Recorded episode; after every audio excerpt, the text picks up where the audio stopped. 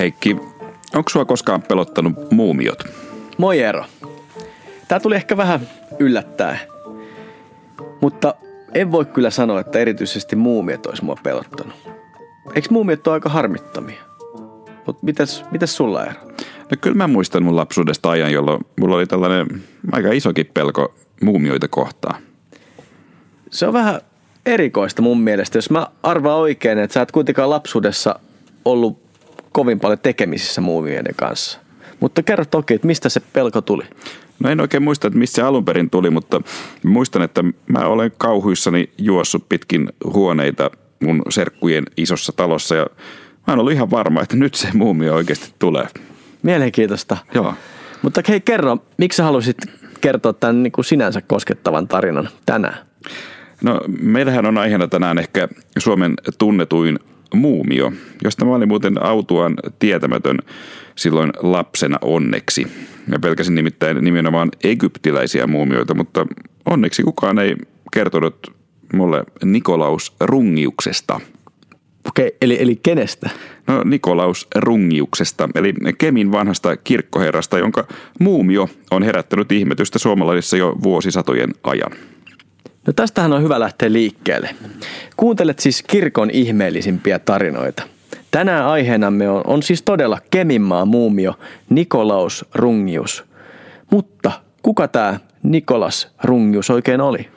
No Nikolaus äh, oli pappismies, joka hän syntyi luultavasti vuonna 1560 ja kuoli 1629 ja ennen kuolemaansa hänen väitetään sanoneen kuuluisat sanat.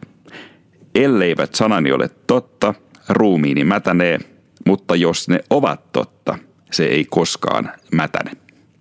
Ja nyt kun on paljastettu, että kyse on muumiosta, niin kaikki varmaan arvaavat, että juuri näinhän siinä kävi.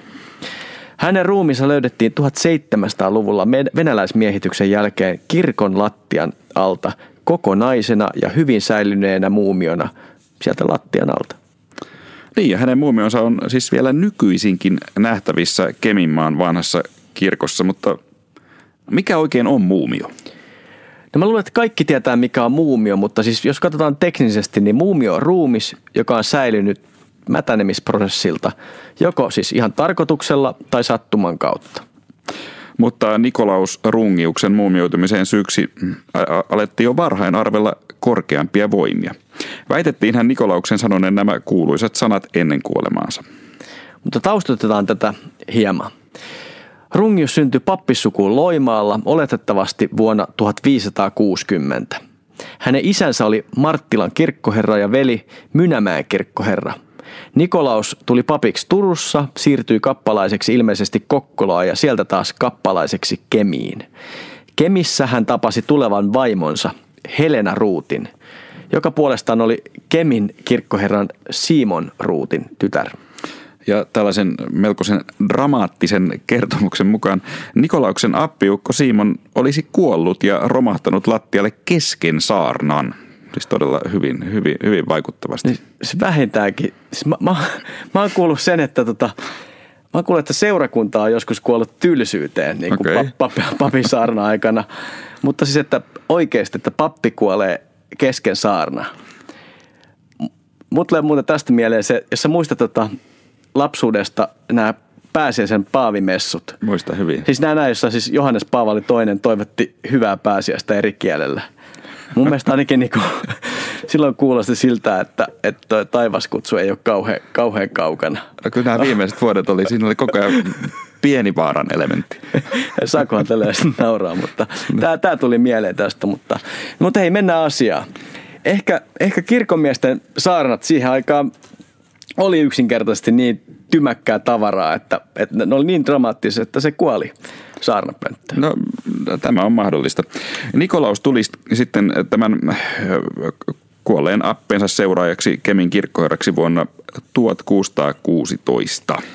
Siis hänestä kerrotaan, että, että, että oli, hän oli kova saarnamies ja hyvin uskonnollinen. Se voi, vaikka toisaalta sanotaan, että tästä ei ihan tarkkaa tietoa ole. Mutta kaiken kaiken kaikkiaan hän oli ilmeisen pidetty mies. Hänestä kerrotaan esimerkiksi, että hän puolusti inarilaisia suhteettoman korkeaa verotusta vastaan. Eli ihan hyvä mies.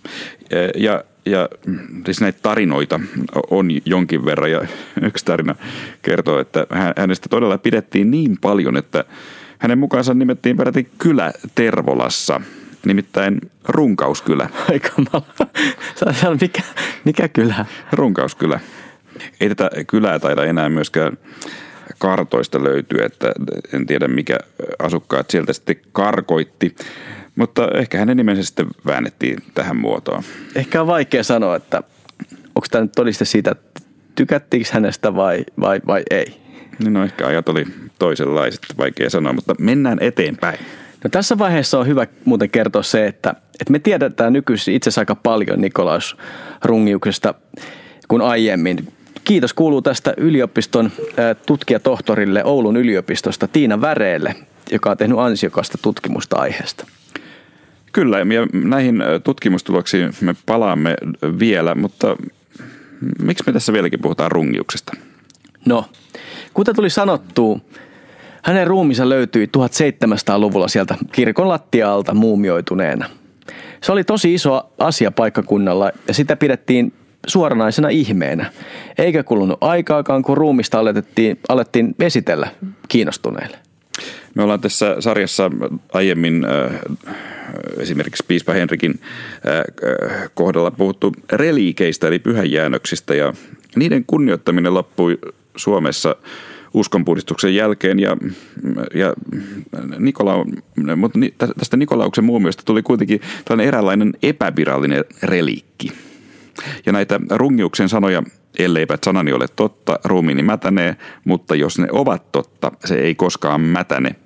Niin niitä käytettiin ilmeisesti myös äh, omalla tavallaan luterilaisen opin oikeaksi osoittamisessa, että pakko se nyt olla oikea, kun tämä rungiuskin tässä on vielä mätänemättä. Niin kyllähän tuossa nyt tuntuu olevan aika paljon todistusvoimaa. Toisaalta mun mielestä mainion tuosta asiasta tekee se, että, että katolisessakin kirkossa tunnetaan paljon pyhimysten ruumiita, joiden ruumit oli säilyneet ihmeenomaisesti mätänemiseltä. Mm. Siis. Oli, oli siis monella tavalla hyvä, että tässä meillä luterilaisessa Pohjolassakin koettiin tämmöinen samanlainen ihme. Niin ja mielenkiintoista on, että Rungiuksen ruumista voidaan pitää eräänä Suomen ensimmäistä turistikohteista. Kyllä, ja pyhiinvaelluskohteista. Joo. Ruumista esiteltiin maksua vastaan siis aina 1980-luvulle saakka. Sitä voi vieläkin mennä katsomaan, mutta enää ei siellä maksua peritä.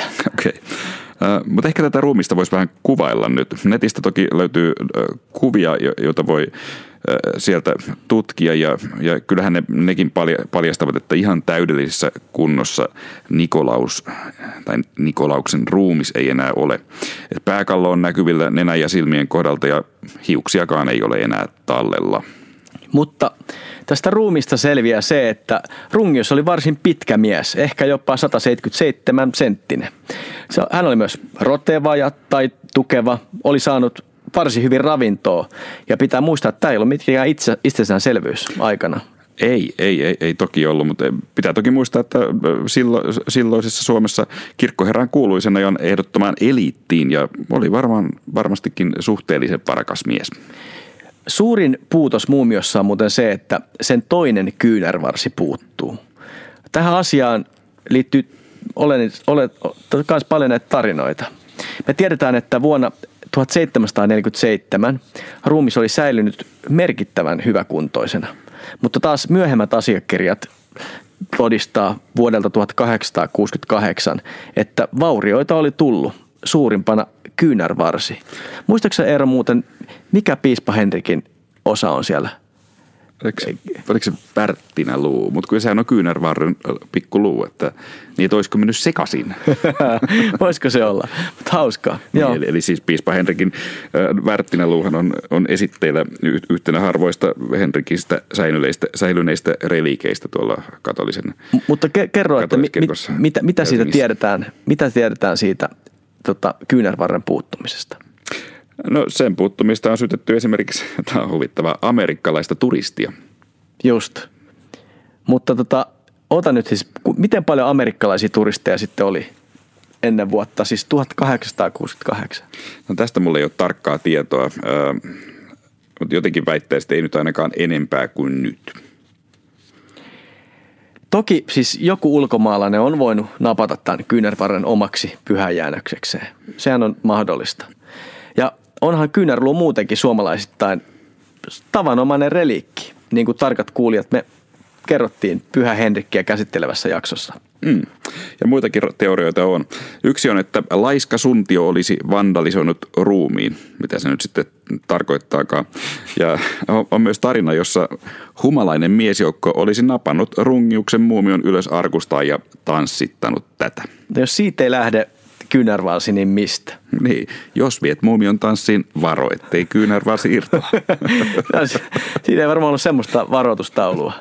niin, en tiedä, onko nyt, mä, mä en ole käynyt katsomassa tätä paikan päällä, että, että, tai vinkkinä sinne Keminmaalle, että, että tällainenkin varoitus voi olla aiheen, koska toinen kyynärvarsihan on vielä tallella. Äh, mutta miten kauan muuten pitää kulua aikaa, että kuolema voi tällä tavalla huvittaa? Jos nyt Suomessa kävisi tapaus, jossa ruumista tällä tavalla häpäistäisiin, niin eihän sille, se olisi ihan kauhea juttu. Eihän sille voisi nauraa. Enkä mä edes tiedä, voidaanko me nyt nauraa tällekään, mutta tässäpä nyt nauramme no ei, Niin, no ei, ei, ei tietenkään, mutta eihän me tiedetä, että onko tämä humalaisten tanssitarina tosi. Mutta se, mitä me tiedetään, on se, että, että tätä kyynärvartta ei enää ole. Mutta kyllä aika varmaan tekee, aika tekee tässä tehtävänsä. Siis että eihän meillä nykyisin ole edes tapana laittaa ruumiit ruumiita esitteille? No ei, mutta tällainen vanha rungiuksen ruumis kuitenkin saa vielä olla esillä. Ja tietenkin tästä tulee mieleen kysymys, että onko tämä rungiuksen ruumis jotenkin vähempi arvoinen kuin nykyihmisten – ruumiit? Että miksi se saa olla esillä ja miksi nykyihmisten ruumiit ei? Ei mun mielestä on hyvä kysymys. Ja voihan olla, että, että me, en mä tiedä, muoti taas jossain vaiheessa muuttuu ja tuntuu ihan hyvältä idealta laittaa ruumiita kirkkoihin esitteelle. Niin olisiko se nyt edes niin huono, huono idea? Siis Roomassa ja muuallakin mä oon käynyt katsomassa näitä Memento Mori, muista kuolema pyhäkköjä, jossa kuolleiden usein, usein muuten munkkien luurankot on siellä seinillä tervehtimässä meitä, meitä turisteja tai, tai muuten vaan pyhinvaeltajia. Haluatko sä Heikki itse oman ruumiis esille jonnekin? No tota, no mä en ole vielä päättänyt paik- paikkaa, mä en ole vielä päättänyt. okay. Ehkä pitää vähän, vähän miettiä. Mun mielestä semmoinen, niinku, semmoinen hieno pronssiveistos olisi, olisi mun mielestä, se, se olisi hieno. Mutta tota, mun mielestä niinku tämmöinen niinku ajatus siitä, tämmöinen mätänemisvaiheessa oleva ruumis, niin eihän se nyt ole millään tavalla kaunis näky. No ei, ei, ei, ei ellei sua tosiaan muumioitaisi tai ellei se muumioituisi. Niin tilanne oli silloin monella tapaa toisenlainen. Mutta hei, onko meillä vielä rungiuksesta jotain kerrottavaa? No on paljonkin. Ja ennen kuin päästään siihen, miten ihmeessä hänen ruumiinsa oikein säilyi, niin meillä on myös jotain arvailuja siihen, mihin hän kuoli. Kiitos jo todellakin mainitun tutkija Tiina Väreen. Hän siis suoritti useita kuvauksia ja kokeita rungiuksen muumiolla. Siis yksi sellainen arvaus on, että Nikolaus kuoli tuberkuloosiin. Tästä ei ihan varmuutta ole, mutta hänen selkärankansa oli osittain romahtanut, mikä saattaa olla seurausta siis tästä tuberkuloosista. Mutta kivuliasta rungiuksen elämä sellaisen selkärangan kanssa varmasti oli. No, mutta sitten päästään tähän asiaan. No. Ö, kysymys kuuluu siis, oliko rungiuksen ruumiin säilyminen ihme? Tämä on nyt varmaan nyt kaikkien huulilla. Varmasti on. Ja jos se on ollut No niin, jos se on ollut ihme, niin Kemin seudulla ja Pohjois-Pohjanmaalla yleisesti kirkon lattioiden alla näitä ihmeitä tapahtui jonkin verran. Nimittäin sieltä on löytynyt varsin paljon muitakin osittain tai kokonaan muumioituneita ruumiita. Erässä tutkimuksessa ruumiita tutkittiin 90, joista 32 oli kokonaan tai osittain muumioitunut. Okei, siis niin kuin kolmannes kaikista ruumiista. No, tällainenkin tutkimus kyllä on, joo. No eikö tämä nyt mm, mun mielestä tämä ehkä vähän vesittää tämän jakson tämmöistä jännitettä. Niin, tai sitten parantaa, miten asia nyt haluaa katsoa, että, että jos siellä kirkolla muumioituu näin paljon niitä ruumiita, niin silloin niitä ihmeitä on paljon. Mutta on totta, että ei, ei, ei tähän rungiuksen muumioitumiseen oikeastaan ole tarvittu mitään suurta ihmettä. Muumioitumistahan on tapahtunut ympäri maailmaa mitä erilaisimmissa olosuhteissa. Mun mielestä on tärkeää tehdä ero siis tarkoituksellisen muumioinnin ja tämmöisen spontaanin, siis itsestään tapahtuvan muumioitumisen välillä. Kyllä, että tässä suhteessa rungiosta ei pidä sekoittaa esimerkiksi just näihin Egyptin muumioihin tai vaikka mausoleumissa makaavaan Leniniin. No ei, ei, ei todella. Siis näissä tapauksissa muumioituminen saadaan aikaan erilaisilla kemikaaleilla ja usein myös sisäelimet ja aivot ja, ja muut helposti mädäntyvä aines, aines poistetaan. Joo, ja ihmiskunta on voi sanoa kulttuurista riippumatta, yhdistänyt tällainen kiinnostus näiden ruumiiden säilyttämiseen. Ja jos, onhan se niin, että jos ruumis säilyy, niin voi ajatella, että siinä on ainakin osittainen kuolemattomuus silloin saavutettu. Niin. Siis Leninin tapaus on kiinnostava. Si- siitä ehkä, siinä, siinä ruumiin säilyttäminen tapahtuu siis niin, että, että sisäelinten poistamisen jälkeen verisuonet täytettiin balsamin balsamiliuokselta. Ne balsamointi. Niin, mm. ja, ja veri poistettiin kaikista kudoksista. Ja tämän jälkeen siis tämä ruumis upotettiin balsim, tämmöisen liuokseen täynnä olleeseen kylpyammeeseen puoleksi vuodeksi. Puoleksi vuodeksi. Ja voilà, balsamoitu muumio oli valmis. Niin, näin, näin siis Leninin kanssa. Mutta ei, ei lopputulos tämänkään jälkeen ole ollut siis välttämättä taattu, vaan ruumistaan pitää poistaa sitten pärjäytymiä ynnä muuta. Mutta kiinnostava kysymys muuten on, koska eihän Venäjällä ollut tapana näitä ruumiita muumioida, niin en ole kyllä koskaan lukenut, että miten ja millä nämä neuvostotiedemiehet harjoitteli tämän Leninin ruumiin palsamointia varten. Siinä varmaan jotain harjoituskappaleita tarvittiin. Ah, ihan kylmä, kylmä ajatuskin. Mutta hei, toi sun kuvaama prosessi on kai vieläkin yksityiskohdiltaan ihan valtion salaisuus. Ilmeisesti joo, mutta joka tapauksessa tämä prosessi on monimutkainen ja pitkällinen. Että siis, siis Lenin oli tässä myös puoli vuotta siinä balsamointiaineessa. Että muumion tekeminen ei ole helppoa, se pitää sanoa. Ja, ja, ja tässä kun puhutaan ihmeistä, niin kyllähän se on sitä ihmeellisempää, kun se tapahtuu itsestään. Aivan. Ja siis näin, juuri näin on käynyt Nikolaus Rungiuksen kohdalla. Tämmöinen spontaani muumioituminen tarvitsee erityislaatuiset olosuhteet vähintäänkin. Tavallisilla hautausmailla ei muumioita yksinkertaisesti löydy. Ja sehän olisi muuten kiusallista, koska nykyisin hän haudat annetaan vain 85 vuodeksi, mikä tulee muuten monelle yllätyksenä, että se on niin lyhyt, lyhyt aika. Ajatus on, että ruumis ehtii maatua 25 vuodessa ja hauta voidaan sitten antaa uuteen käyttöön. Se on aika karu ja, ja monille haudankaivajalle olisi epämyöllittävä yllätys löytää niistä haudoista muumioita. Epäilemättä. Tärkeää tässä spontaanissa muumioitumisessa, erityisesti rungiuksen tapauksessa on, että ruumis siis tavalla tai toisella kuivuu ja menettää vettä nopeammin kuin solujen tuhoutumisen ennen solujen tuhoutuminen alkaa ja entsyymit laukaisevat jonkinlaisen mätänemisreaktio. Okei, vähän pienet pahoittelut, jos tässä meni joku, joku termi tai yksityiskohta väärin, mutta siis periaatteessa siis tässä on niin kuin, ymmärrät idea.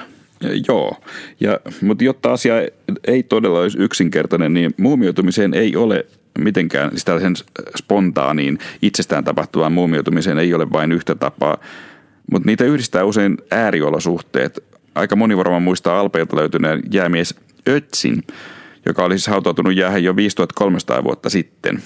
Ö, mut, eli hän siis muumioitui jäässä, mutta myös hyvin kuumista ja kuivista paikoista on löytynyt muumioita ja soiden, siis suon sisältä myös, koska sieltä puuttuu happi. Vanhimmat muumiot on löytyneet Chileen Chinchorrosta, jossa löydetty, on löydetty maailman vanhin muumioitunut ihminen ja se on yli 9000 vuotta vanha. Eli tähän verrattuna rungius jää aika kauas taakse. No kyllä jää.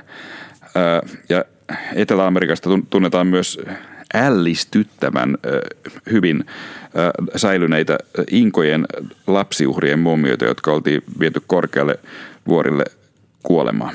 Näihin verrattuna rungius ei ole itse asiassa niin hyvin edes säilynyt. Ei, ei, ei todella. Ja siis nämä lapsiuhrien muumiot on itse asiassa hyvin järkyttäviä. Äh, siis näyttävät aivan eläviltä. Netistä löytyy niistäkin paljon tietoa, mutta eikö tämän sarjan nimi, ole, nimi ollut Kirkon ihmeellisimmät tarinat, joten palataan asiaan. Hyvä. Palataan, palataan taas rungiukseen. Tota, rungiuksen ruumiin kohdalla kyse on siis mitä ilmeisemmin ollut siitä, että, että Kemin seudulla on ollut hyvin kylmä – ja sen lisäksi kirkon lattialainen tila on ollut hyvin tuuletettu. mikä on pitänyt tämän ruumiin kylmänä ja kuivana. Eli tässä on tietyllä lailla samanlainen metodi kuin kylmäkuivauksessa. Eli tavallaan sama, sama metodi kuin millä pikakahvia valmistetaan. Nyt, joo, juuri näin, tavallaan. Ja rungiuksen tyyliin säilyneitä ruumiita ilmeisesti niin kuin samalla, samalla kylmäkahvimetodilla, niin näitä, näitä löytyy tota, ympäri maailmaa kryptoista pitkin Eurooppaa. Ainakin Liettuassa on, on säilynyt useitakin. Ja tuli muuten mainittua just nämä pyhimysten turmeltumattomana pysyneet ruumiit katolisessa kirkossa. Aikoinaan pyhimysten kunnioittamisessa oli tärkeää myös tämä ruumiinen säilyminen. Se nähtiin jollain tavalla osoituksena pyhimyksen pyhyydestä. Niin, nykyisin tästä on luovuttu, kun tosiaan tämä muumioitumisen prosessi on ymmärretty paremmin. Mutta toki, toki en, en tiedä tarkemmin, toki näiden pyhimysten, siis pyhimysten muumioitumisen tapa on myös voinut olla erilainen kuin rungiuksella. Ja varmaan sitä voi jättää mielessään tilaa ihan aidoille oikeille ihmeillekin, mutta todella näyttää ehkä siltä, että spontaanin muumioitumiseen ei ehkä sinänsä tarvita edes ihmettä vaan, vaan ehkä enemmänkin sopivat olosuhteet. Mm.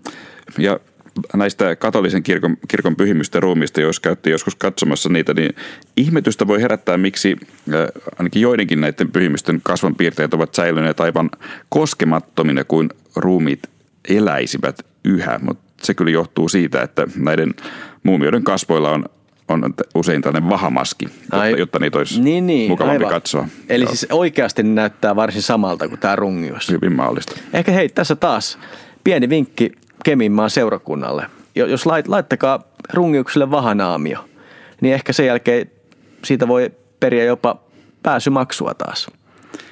Niin. Rungiuksen muumio, sehän oli perinteisesti seurakunnalle tai oli pitkään seurakunnalle taloudellisesti ihan merkittävä asia. Ja moni oli sitä mieltä, että tällä tavalla Nikolaus äh, kuolemansakin jälkeen vielä huolehti seurakunnastaan. Tämähän on suorastaan niin kuin kaunis ajatus. Kyllä. Mutta mietitään nyt vielä lopuksi se, että mitä tästä kaikesta pitäisi ajatella. Voiko olla niin, että muumioituminen oli jollain tavalla niin kuin rungiuksen juoni. Juoni. Niin on siis sillä tavalla, että kirkon lattialta on siis löydetty muitakin muumioita. Entäs jos niin kuin rungius ties tämän ja, ja siksi uskalsi lausua ne kuuluisat ennussanat?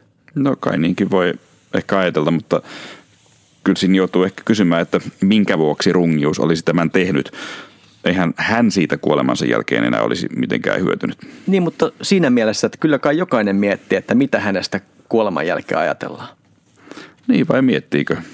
No ehkä ei kaikki. Tai no, no totta, kyllä, kyllä, kyllä mä nyt ainakin mietin. Jos mä nyt itse tekisin tässä tällaisen rungiuksen kaltaisen ennustuksia ja sitten todella muumioituisin, niin voi olla, että tätä meidän ohjelmaa kuunneltaisiin ainakin jonkin verran enemmän.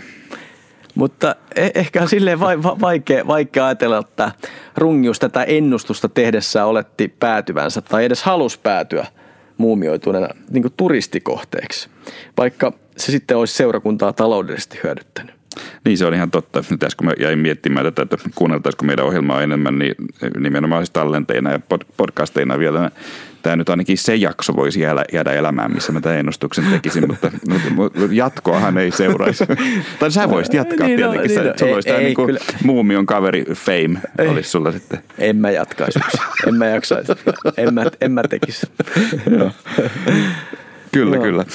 No, mutta, joo, mutta on, on, on kyllä vaikea uskoa, että, että Rungios olisi olettanut tällä tavalla päätymänsä turistikohteiksi ja, ja sillä tavalla seurakuntaa olisi vielä auttanut. Se on aika, aika kauas viety ajatus. Mutta elämä on yllätyksiä täynnä. Ää, kristinusko ei, ei, ei tunne tällaista perinnettä, mutta esimerkiksi Japanissa ja Kiinassa on ollut munkkeja, joiden koko elämän tehtävä on ollut muumioitua. Japanilainen nimi tälle on Shokushinbutsu. Ja nämä tätä tätä perinnettä noudattavat munkit, he käytännössä söi puuta. Eli siis kuusen neulasia ja, ja muutenkin kuiduttivat itseään. Eli siis joitain tällaista, tällaisten munkkien muumioita siis löytyy ja, ja he tavallaan niin onnistu siinä. Mutta moni näistä muumioista on löytynyt nimenomaan myös niin kuin korkeista ja kylmistä ilmanaloissa, missä tämmöistä spontaania muumioitumista muutenkin tapahtuu. Niin, että on kyseenalaista, että oliko heidänkään onnistumisensa mitään muuta kuin sopivia olosuhteita ja kuten muistamme, ystävämme Rungius oli tukeva mies, eikä siis missään nimessä ollut elänyt pelkillä kuusen neulasilla. Siis tämän tiedämme. Hänen ruokavalioistaan tiedetään muuten aika paljon, koska Rungiuksen varpaan kynttä on tutkittu ja sen avulla on selvitetty, että mitä hän oli syönyt. Niin, siis dietistä voi sanoa se, että, että se koostui paljon proteiinipitoisesta ravinnosta, mikä ei ollut ihan tavallista siihen aikaan. Ainakin hänellä on maistunut hylkeenliha, joka on määritellyt hänen, tota, paljon hänen ruokavalioon. Mutta tota, palataan tästä ravinnosta kuitenkin siihen, että mitä meidän pitäisi nyt rungiuksesta ajatella? No onhan tämä nyt ainakin aika erikoinen tarina. Mutta jotenkin ehkä pitää toistaa, että on vaikea uskoa, että rungius olisi arvannut oman muumioitumisensa ja siksi lausunut kuuluisat sanansa. En, mä, mä en usko, että ihmiset toimii niin, vaikka alueelta myöhemmin näitä muumioita onkin löytynyt. Ja tietenkin on se on mahdollista, että nämä rungiuksen sanat on ihan vaan sepitettä, jotta keksittiin sen jälkeen, kun hänen muumionsa löydettiin. On toki myös mahdollista, että, että tuntuu, mutta sekin jotenkin tuntuu mielestäni kaukaa haetulta. Ehkä uskottavimmalta tuntuu se, että, että, että niin, että rungius olisi jollain tavalla todella sanonut näin ja se olisi muistettu ja sitten kun hän olisi, hänellä olisi käynyt näin, niin sitten asia olisi tuntunut paikkakuntalaisista ihmeelliseltä ja se olisi luonut pohjan tälle likimain pyhimyskultille, mikä on harvinaista luterilaisessa Suomessa. Niin, kyllä. Mutta siis äh, kyllähän tämä tarina tällaisen skeptisenkin lähestymisen äh, mahdollisuuden tarjoaa meille. Niin, no kai se kyllä voi. Mutta kumpikaan meistä ei ole rungiusta nähnyt, mutta heräskö sulle Heikki nyt äh, halu käydä katsomassa Nikolauksen muumiota? No totta, totta kai. Ja olisihan se tosi kiinnostavaa. Mä, vielä, vielä hyvä puoli on se, että varmaan nämä jonot on aika, aika lyhyet tänä päivänä.